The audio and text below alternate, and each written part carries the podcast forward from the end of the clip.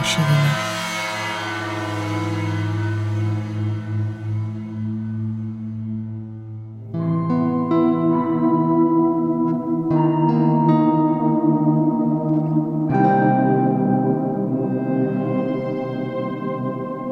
Vítejte. Právě jste si pustili druhý díl podcastu Není to vaše vina. Já se jmenuji Honza Chlaň a přeju vám klidný poslech.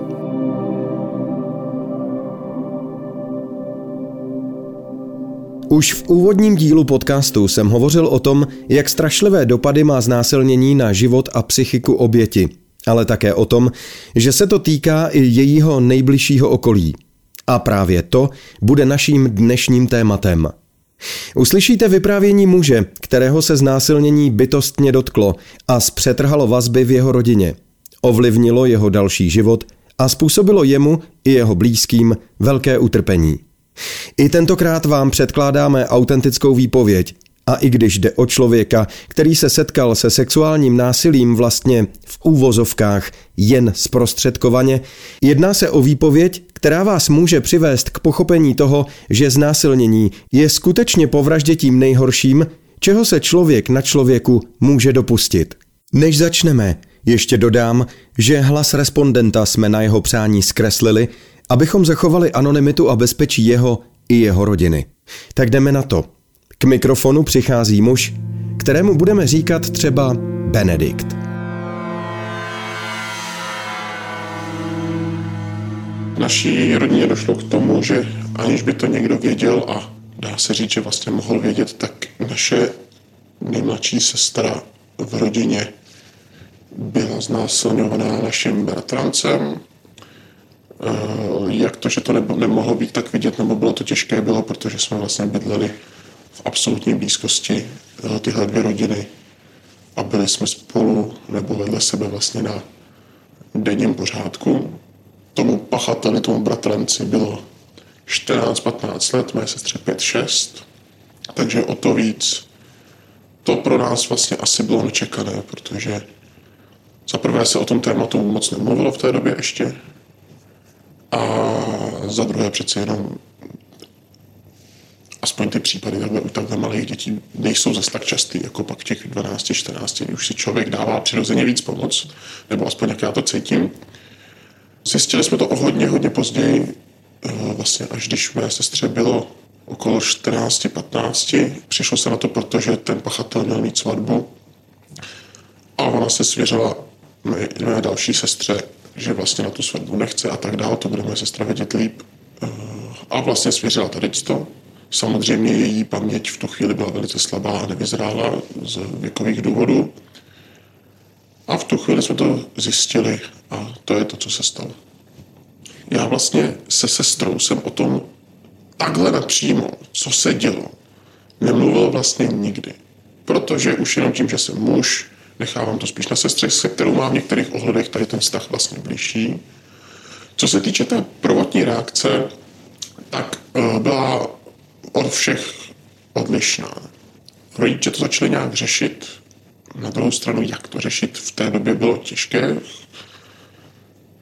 Eh, sestry z toho byly dost, nevím, jak to popsat jinak než slovem hotový, smutný. Mně v tu dobu bylo okolo 18 a asi jsem úplně nechápal, co se stalo. Jelikož samozřejmě jsem věděl, co to je sex a tak. Eh, ale upřímně jsem vůbec nevěděl, jaký to může mít na sestru dopad. Vůbec. To, ne, nevěděl jsem vůbec nic. Pamatuju si, že jsem říkal, že ten idiot uh, to bude mít teď těžký, když má za týden svatbu. Uh, protože moji rodiče, jedna z těch věcí, když ho konfrontovali, kde on to přiznal, na druhou stranu nevíme, jestli přiznal všechno. To už se nikdo nedozví. Uh, tak ho konfrontovali s tím, že to musí vysvětlit, musí to říct své rodině a musí vysvětlit, proč na to svatbu nejdeme, že my to dělat rozhodně nebudeme. Počas jsme zjistili, že to vlastně řekl nějakým způsobem polovičatě. Já si pamatuju, že moje reakce v hlavě byla taková, že ta svatba nemůže proběhnout. Že snoubenka si nikdy nemůže vzít člověka, který opakovaně znásilňoval uh, šestiletý dítě, že to z nikdo nemůže udělat. Ta svatba proběhla, nikdo neví, co jí řekl. protože samozřejmě každá informace se dá podat různými způsoby. A nutno podotknout, že ona teda v tu chvíli byla těhotná, takže to mohlo taky hrát nějaký vliv. Já nevím, to už jako není moje věc, ale tady to byla moje reakce. Víc mi to začalo docházet až časem, co jsem dospíval rozumově. Samozřejmě mi k tomu pomohl i, i, i studium, core studium trestního práva, kdy uh, jsem si potom i v nějaké učení o obětech vlastně daleko víc uvědomoval, co to je za ráno pro tu oběť, protože v tu dobu, když jsem se to dozvěděl, jsem to tak nevěděl a obecně nějaký vývoj osobnosti mi pak došel, jak je to vážné. Jelikož dost úzce momentálně řeším trestní právo, tak to uh, vlastně pak propadlo na mě, jelikož jsme se o tom doma i malinko bavili, hlavně, hlavně s nejstarší sestrou, které to bylo sděleno. Nám bylo oznámeno, že jím, že mu bylo 14. V tu chvíli není trestně odpovědný a policie v tu chvíli nemůže dělat vůbec nic. To prostě podle českého právního řádu nejde. Teďko nám bylo řečeno, že mu možná už bylo 15. V tu chvíli už je relativně trestně odpovědný jako mladiství. Co se týče promučení, tak u tady těch trestných činů to je eh, pět let poté, co se té oběti dosáhne 18 let, což znamená, že promlčelo se to relativně nedávno. Takže jsme to teoreticky na policii dát mohli. Co můžu říct ze své praxe, kterou mám, myslím si, že by to nemělo smysl, jelikož znásilnění je ve velkém případě opravdu o těch výpovědích. A nedokážu si představit, že by policajti stíhali teď už, ani nevím, 33 letého muže, ne, plus minus, za věc, kterou, která se stala, když mu bylo uh, 15. Takže jsem to takhle, co se týče profesně, řekl, že už to v tu chvíli nemá smysl. Na druhou stranu jsem celou dobu žil v domění, že mu bylo v tu chvíli 14. A to, že mu mohlo být i 15, jsem se dozvěděl až potom, co to bylo promočeno. Ale já jsem to bral teda v tuhle chvíli čistě z profesního hlediska a říkal jsem si, že vlastně to, aby moje sestra musela jít vypovídat, nestojí za to, že eh, v tu chvíli by ta policie i objektivně měla hodně svázané ruce a pravděpodobně si nic nedělala. Vzalo mi to e, sestru. Vlastně my máme hodně sourozenců. Já mám tři starší sestry a bráchu, to byl vždycky takový gang. A my tady s tou mladší jsme trošičku odstoupení. A my jsme byli naopak ten, jakoby ty mladší spolu. E, byli jsme ho, hodně často, ty tři starší byli někde a my jsme byli spolu my dva. A vlastně, když na ní přišly nejvíc ty následky, což přišlo po té, co se rozešla s přítelem, protože si myslím, že ten, díky tomu, že byla s tím přítelem, tak to nebylo, ty následky pro ní nebyly tak vážné, to bude ona vědět líp, ale takhle jsem to já cítil. A došly na ní ty největší následky, tak jsem vlastně tady z toho nejbližšího člověka trochu ztratil. Protože, no to prostě vidím, není tak veselá a tak dále, a tak dále. Těch, těch následků tam je spousta, jo. Docházelo tam k nějakému sebepoškozování, no, obrovským depresím a tak dále. Takže jsem vlastně částečně přišel o, tu, o trochu duše té své sestry a i když už jsem teď ženatý a moje žena je můj nejbližší člověk, tak si uvědomuji, že v něčem ta ségra v sice malé oblasti, ale v nějaký třeba co se týče humoru anebo třeba nějakých her, mi furt je nejbližší ale toho člověka vlastně teď jakoby nemám, anebo ho mám v nějaký omezený míře. E, dál, čeho se to dotklo mého života, extrémně jsou moje rodiče, kteří to úplně zničilo. Neříkám, že by neměli hádky, aniž by se to stalo, ale vliv na ně, na oba dva, vidím extrémní. Takže moji rodiče jsou taky v háji. Vlastně teď se stalo to, že se sestra musela odstěhovat Ona byla rok na zkušenou v cizině, pak se vrátila, vrátila se do toho domu, kde se to vlastně dělo a řekla, že to absolutně nejde, což každý chápe a vlastně vidím, jak tátu zlomilo to, že jeho dcera u něj nemůže bydlet. Jaký to má následky na mámu, těch je taky nekonečno hádky, které tam probíhají vlastně kvůli tomu. Takže ty dva to zničilo. Můj nejstarší bratr, eh, se kterým se vlastně, aniž by cokoliv kdykoliv udělal, se sestra necítí bezpečně, tak toho to taky vzalo a je z toho zničený. A jak to poškodilo sestry, taky samozřejmě hodně. Takže vlastně tu rodinu nám toho rozklonilo, odklonilo hodně. Takhle mě to ovlivnilo extrémně. Co se týče jiných ovlivnění, já ještě nemám děti, ale mám sestry, děti mají a já je hlídám na denním pořádku a bojím se dělat nějaké věci, které bych se jinak nebál od nějakých úkonů dětem, které jsou třeba hygienické a takhle, tak, tak, tak takovýhle důsledek to na mě mělo. Aha, ptal jsem se uh, kamaráda doktora, který má děti, jestli mě to uh, upadne o vlastních dětí. A on říkal, že jo, ale pak mi na to řekl jeden kamarád, který nás slyšel, že, teda, že on jako doktor tak má pohled tomu tělu jiný a že říkal, že on kvůli vlastním zkušenostem má s tím problém taky, takže možná takhle mě to ovlivnilo.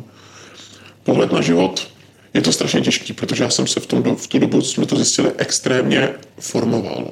Eh, jak školou, a vlastně dost tím trestním právem, tak i vztahem, který jsem měl. Takže já jsem se změnil hodně. Například jsem nevěděl, a ono to může znít i trochu hloupě, ale, ale nevěděl jsem, jak moc velký zásah to je. Například mě to opravdu zajímalo, kor potom ve, vztahu s tím trestním právem, eh, jak se řeší ty tresty za tresty, trestné činy, že vlastně těžké ublížení na zdraví, což pro posluchače eh, je něco typu skončení na vozíčku nebo přijetí o oko, opravdu velice vážné zranění, je vlastně přísnější trestané než násilnění. A já jsem to nějak vždycky přijímal jasný. Ale zeptal jsem se na to v jedné dámské společnosti kamarádské, že to je hrozná otázka, ale že mě to zajímalo, kdyby si museli vybrat. A všechny vlastně řekli, že by radši skončili na vozíčku, než být násilně. A tady v tom je, tady to pamatuju, že si, že tady ten rozhovor mě teda posunul hrozně. Asi by na ně nepřišlo nestat se to s tou mojí sestrou, eh, že jsem si uvědomil, že když máme pachatele, který někoho dostane na vozíček, tak všichni řeknou, jo, ten mu zkazil život, ten musí strašně být potrestaný. Ale když máme pachatele, který někoho znásilnil, tak jelikož to asi není vizuálně vidět, ten člověk, ta, ta oběť si to nese, nese ve vnitru a není to na první pohled vidět, tak vlastně se to trochu přechází. A tady, to mě teda, tady v té otázce, tady v tom tématu mě to teda formovalo hodně. A samozřejmě to potom má vliv i na nějaký i postoj k ženám a tak dále. Jelikož i přednáším na jedné střední škole, tak uh, nikdy neopomenu dát zvláštní důraz na sexuální trestné činy, aby ty děti viděli, že se to děje. Uh, těm studentům samozřejmě už je 17-18, neříkám to 8 dětem i když samozřejmě i tam nějaká prevence musí proběhnout. A dávám tam veliký důraz na to, že je potřeba o tom mluvit a dávat si na to pozor. Samozřejmě výsledkem tady z toho všeho bylo to, že už za mnou přišla jedna studentka s tím, že se doma něco děje a pomohl jsem jí dostat se k eh, autoritám, ke kterým se dostat měla. Já k psychologovi nechodím, protože co se týče tady z toho případu se sestrou, tak i když mi to občas prostě nasere, a jednou za čas extrémně.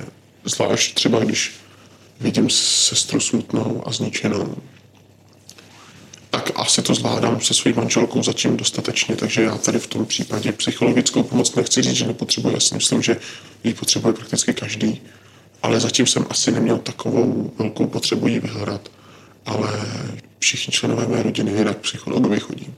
Především kvůli té situaci.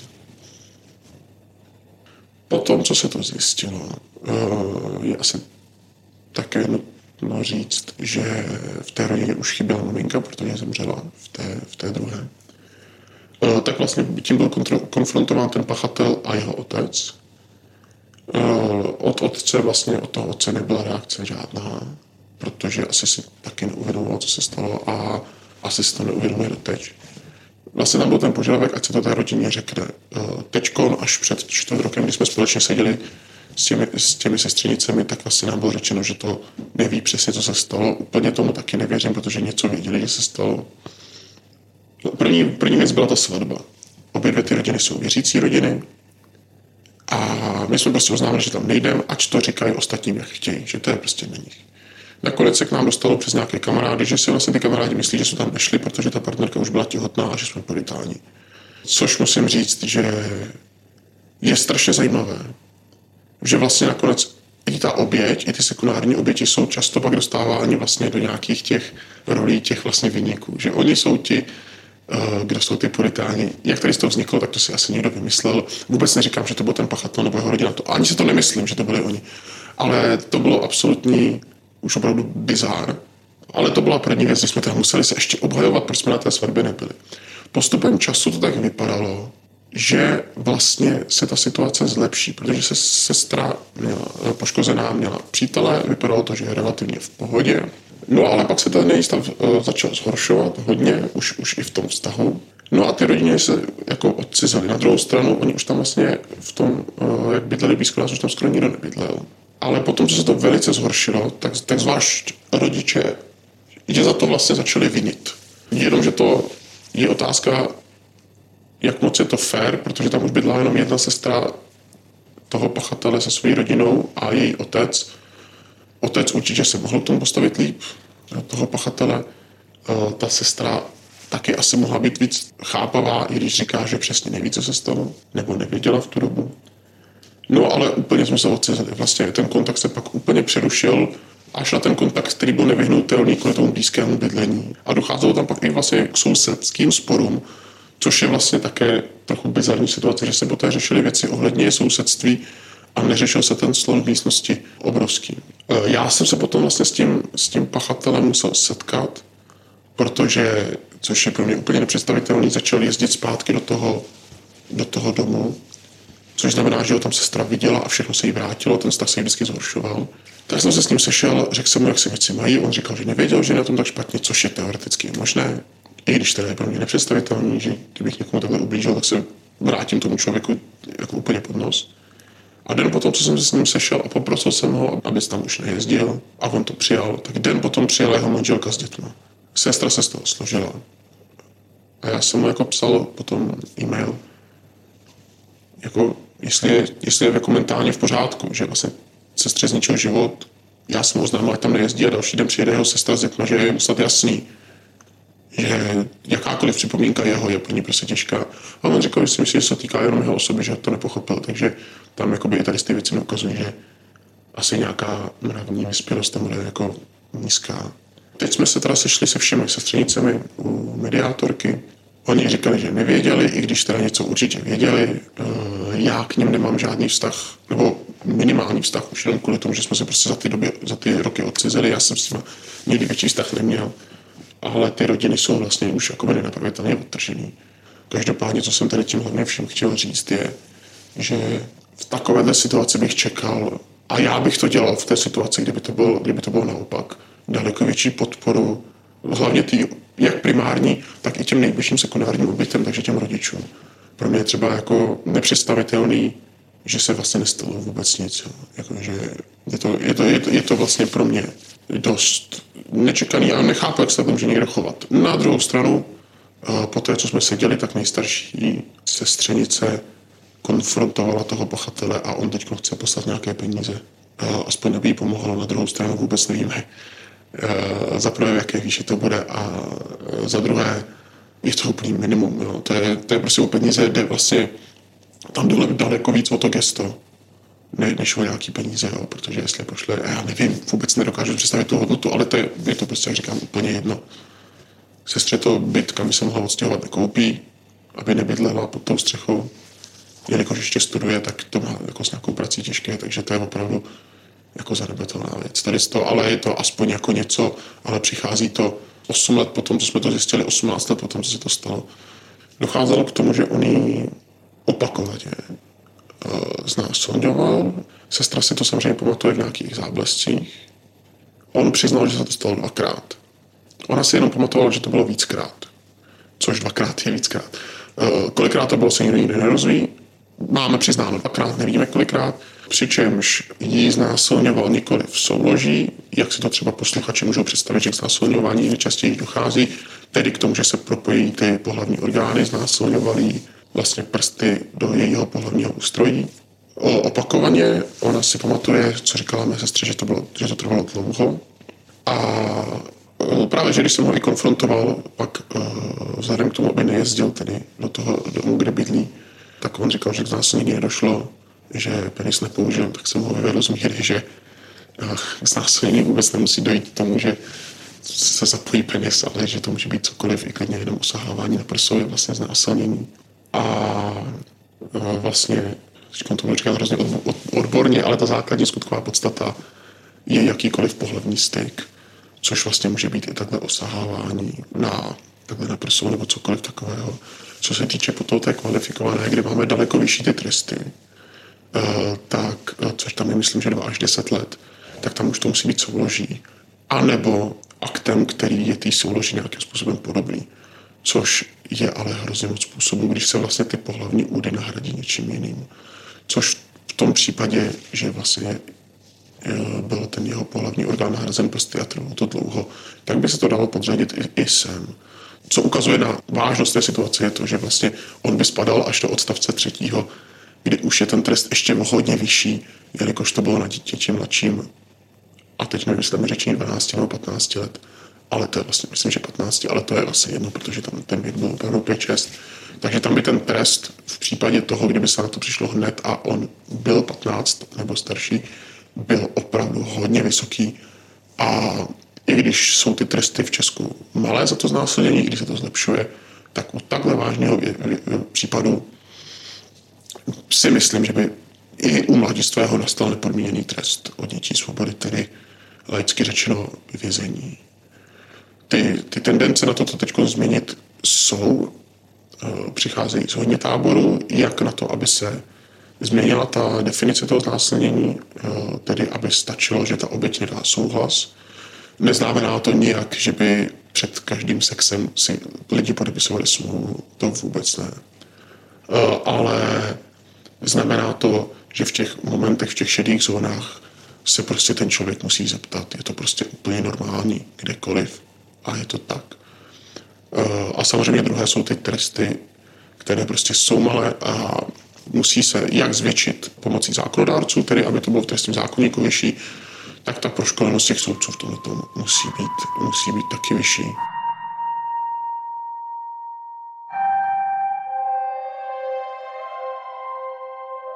V podcastu Není to vaše vina jste právě vyslechli výpověď Benedikta, příbuzného oběti sexuálního násilí. Pokud vás tento podcast zaujal, staňte se našimi odběrateli a řekněte o nás i svým známým a přátelům. Čím více z nás pochopí, že sexuální násilí je velkým problémem naší společnosti, tím pravděpodobněji se nám podaří tu situaci alespoň trochu změnit. Podcast Není to vaše vina najdete na všech podcastových platformách, na našem YouTube kanálu a také na našem webu www.nenitovaševina.cz.